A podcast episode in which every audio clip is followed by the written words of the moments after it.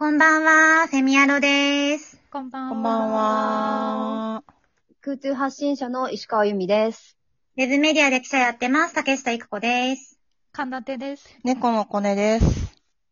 はい、いそしたらですね、ほら、お願いします。じゃあ今回は、あの、もう説明不要かなと思うんですけれども、先日起きた小田急線での、まあ、フェミサイド事件についてちょっと話していきたいなと思ってます。はーい。うん。もうこれ事件の概要はね、あのー皆さんご存知だと思うので、割愛したいなと思うんですけども、まあこれとにかく事件自体もすごくショッキングだったんですけれども、これを受けて、まあ、フェミサイドだっていうことで、結構 SNS なんかでもですね、やっぱり女性たちがすごいたくさん声を上げてたんですけども、この声を上げる女性たちへのバッシングが、またこれひどかったなと、いつものことなんですけどうも、ん。あの、フェミサイドじゃないとか、何でも女性差別と結びつけるなとか、うん。いやいや、あの、報道されてるですね、あの、容疑者の供述を見る限り、フェミサイドじゃないかということで、私たち声を上げてたんですそうですね。なかなかやっぱりそれが通じないなということで、うんまたね、本当に絶望したんですけども、皆さんこれどうでしたか？う。うんん。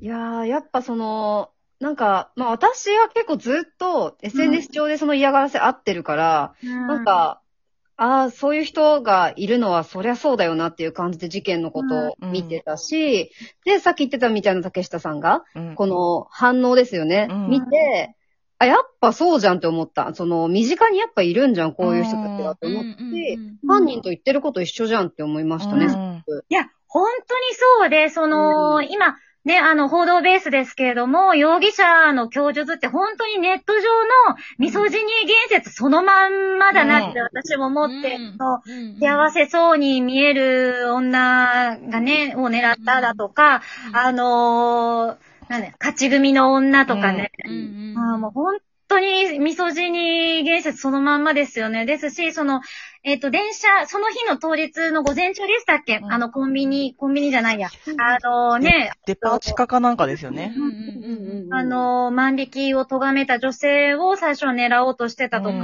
ん。本当になんかちょっとこう、働いてるだけとか、幸せそうに見えた、勝ち組に見えるだけで、こんなにこう、女性がね、こう、危険にさらされる命の危険と隣り合わせっていうことに、うん本当になんかこう、恐怖を覚えますよね。いや、ほんと、なん、なんですかね。なんか私今日昼考えてたんですけど、なんか男は、男は敷をまたげば七人の敵ありとかいう言葉あるじゃないですか。うん。え、男に対して7人って聞いたら女は7000人ぐらいいないとか思って、この言葉なんだよって思ってた。なんか。え ?7 人ぐらいで？みたいな感じで、ななん、か、ねすごい男はすごい外で頑張ってるみたいな感じになってるけど、うん女の方がさ、よっぽどさ、だって、、普通にめ電車に乗ってただけで刺されるってっていう。ああ、本当に。う。うんん、ね。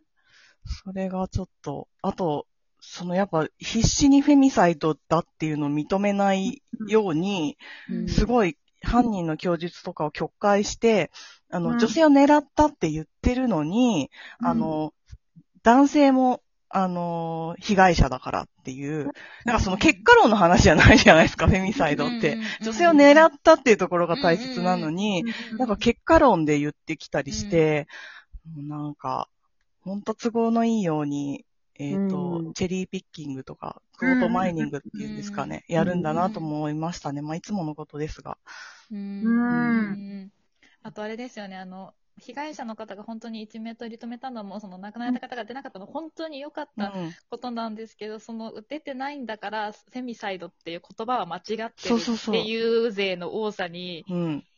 いや、だって殺してやりたいと思ってた、うん。殺せなくて悔しかったってそうそうそういう。供述がある以上、うん。その動機としてはもうやっぱりそのフェミサイドでしかないと思うんですよね。そういう結果にならなくてよかったけど、その、だから言葉遣い、そのこと、フェミサイドっていう言葉はおかしいっていうのだは。例えばテロとかがさ、失敗したらそれテロじゃないって言うんですかね。いや、本当そう。違くないっていう、それテロだよっていうことですよね。うんうん。なんかすごく、その、今回、その被害者が出てるのに、その人のことを全然考えてないみたいな、なんかそれを利用して、あうん武道家がやってるみたいなこと言いますけど、ーそれ利用して、あの、黙らせようとしてんのお前らじゃんってめっちゃ本当だようん。う。うんん。うん。なんかすぐそうやって利用してとか言いますよね。うん。え、なんか事件がなかったらこっちも何も言ってなくないっていう。当にそうですよね。うんなんか、すごいこの事件を利用して、なんかフェミニストがなんかまた男性差別をやしてるみたいなコメント私もいっぱいもらったんですけども、何、何言ってんだろうみたいな。いや、こっちは本当に恐怖と絶望で声を上げざるを得なくて声を上げてるのに何言ってんのっていう。うん。だってこの事件を受けて、私もそうですけど、本当電車乗るの怖くなったし、うん。外歩くのもね、とうん。もうなんか怖いなって思うようになったし、なんかこう、これまでもやっぱりこう、フェミニズムだったり、女性差別には反対するようなことを言うと、こう、脅迫とかってやっぱ受けてたから、うん。なんとなくこう、いつ殺されてももしかしておかしくないのではとかって思ってたんですけど、その恐怖の輪郭がはっきりしたというか、それって本当に怖いなって思ってるんですけど、そういうことをツイッターとかでつぶやくとまたさらになんか攻撃されるから、もう何も言がさえない、タクシー乗ればいいみたいなさ、そうそうそう。なんか、それに対して私が、え、だったらもうあの、女性に全員にタクシー券配るように男性からちょ税金を取った方がいいですねみたいなことをつぶやいたら、男性差別をしているとか言って、もうなんか、もうさ、本当はバカの一つ覚えだなって 思ってたけど。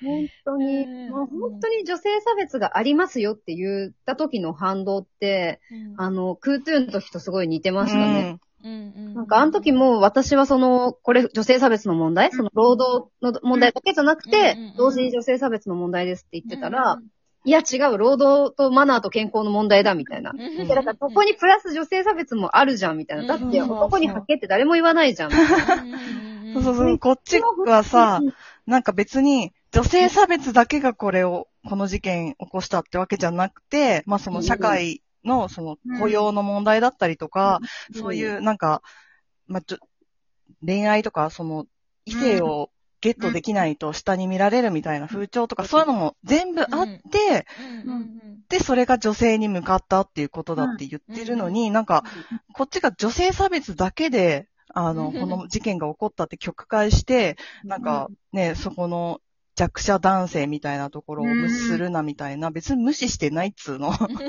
なのに急に女性差別だけ無視してんのはそっちだろみたいな。本当。にそう。それになんかそう、いわゆる弱者男性論っていうか、うん。そういう価値観で、まあ苦しんでる男性がいるっていうのはわかるん、わ、かる？まあまあまあ、いるっていうのは、あの、理解はす認知はしてるんですけど、でもそういう価値観だって、その、ホモソーシャルっていうか、うん。拡張性的な男性社会が作り出したものじゃないですか。で、男性社会が作り出した価値観によって、結局こうやって女性が被害を受けてるっていう状況なのに、なんでなんかそういうまた弱者男性用語論になっちゃうのっていう、うん。本当に謎すぎる。だってなんかあの、この話、この事件あった時にやっぱりあの、負の性欲みたいな言葉また出てきたよね。あ悪いなって思った、本当。ー。負の性欲。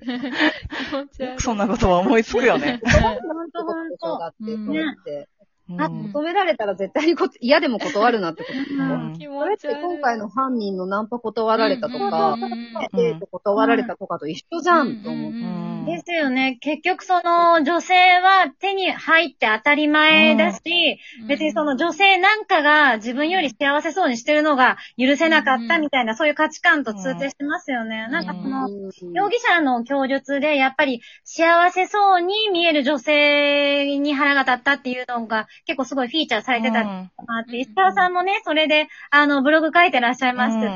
うんね、あそう、書きました。なんか、思い出しました。その、ゆずきさんが書かれてたブログ見てちょっと自分も思い出したんですけど、あの、過去に、なんかガールズバーで働いてた時に、あの、知らないおじさんもちろんあの接客してたんですけど、その時なんか舞台とかやりながら、うんえっとバイトしてたんですよね。グラビアもやってたけど、そしたらなんか急に、自己中だみたいな、その自分勝手だみたいなことえね。今日から始まって、な、な、誰、誰に？みたいな。誰に対して私は自分勝手なことをしているのかもよくわかんないし、私ってなんかその夢を追っちゃいけないんだっけみたいな。っていう感じだったんですけど、その時まだ若かったし、おじさんだったから、なんか、あ、すいません、みたいな。お客さんだったしね。あまあ確かに。でもあれ、今考えたら、なんかすごい私楽しそうに見えたのかなって思った。うん意味わかんなかったんですけど、当時は。うん楽しそうに話してたんだと思う、多分そのこと。そうですよね。多分夢を追って、キラキラって見えて、それがなんか、うん。逆に触ったというか、うんうん結局なんか女ってイライラしてたら笑えって言われるしうん、でも笑って幸せそうにしてたら、こうやって、あの、やっかまれるというか、こんな被害にあったり、そうやって突然怒鳴られたりするわけじゃないですか。ほんと八方塞がりじゃないですか。いや、ほんとそうですね。ダブルバインドですそう、よね。何しても結局、殺されるみたいな感じ。なんか、その幸せそうな女性が許せなかったって、そのなんか、うんあのリア充爆発しろって言葉あるじゃないですうんか。私、それが昔から本当にそのリア充って言葉も嫌いだし、うんその、うんその言葉自体もな、なんかその、ギャグのように使うけど、これで今回のことで、やっぱそういうのを、やっぱ笑って見過ごしちゃいけないなって本当に思って、うんそういう言葉の一つ一つに、やっぱしつこいぐらいなんかノーって言った方がいいんだなって改めて思いました。いやそうですよね。今回そのハッシュタグで幸せそうという理由で私たちを殺さないでくださいとか殺すなとかってね、結構皆さん女性も投稿してたけど、これ本当にこう言ってかないとダメですよね、うん。これからですね。うんうん。ちょっとね、この事件まだまだね、尾を引くというか、まだね、あの全容も分かってないですし、またちょっとフェミアでもちょっとトーク続けていきたいですね。はーい。うんじゃあどうもありがとうございました。ありがとうございました。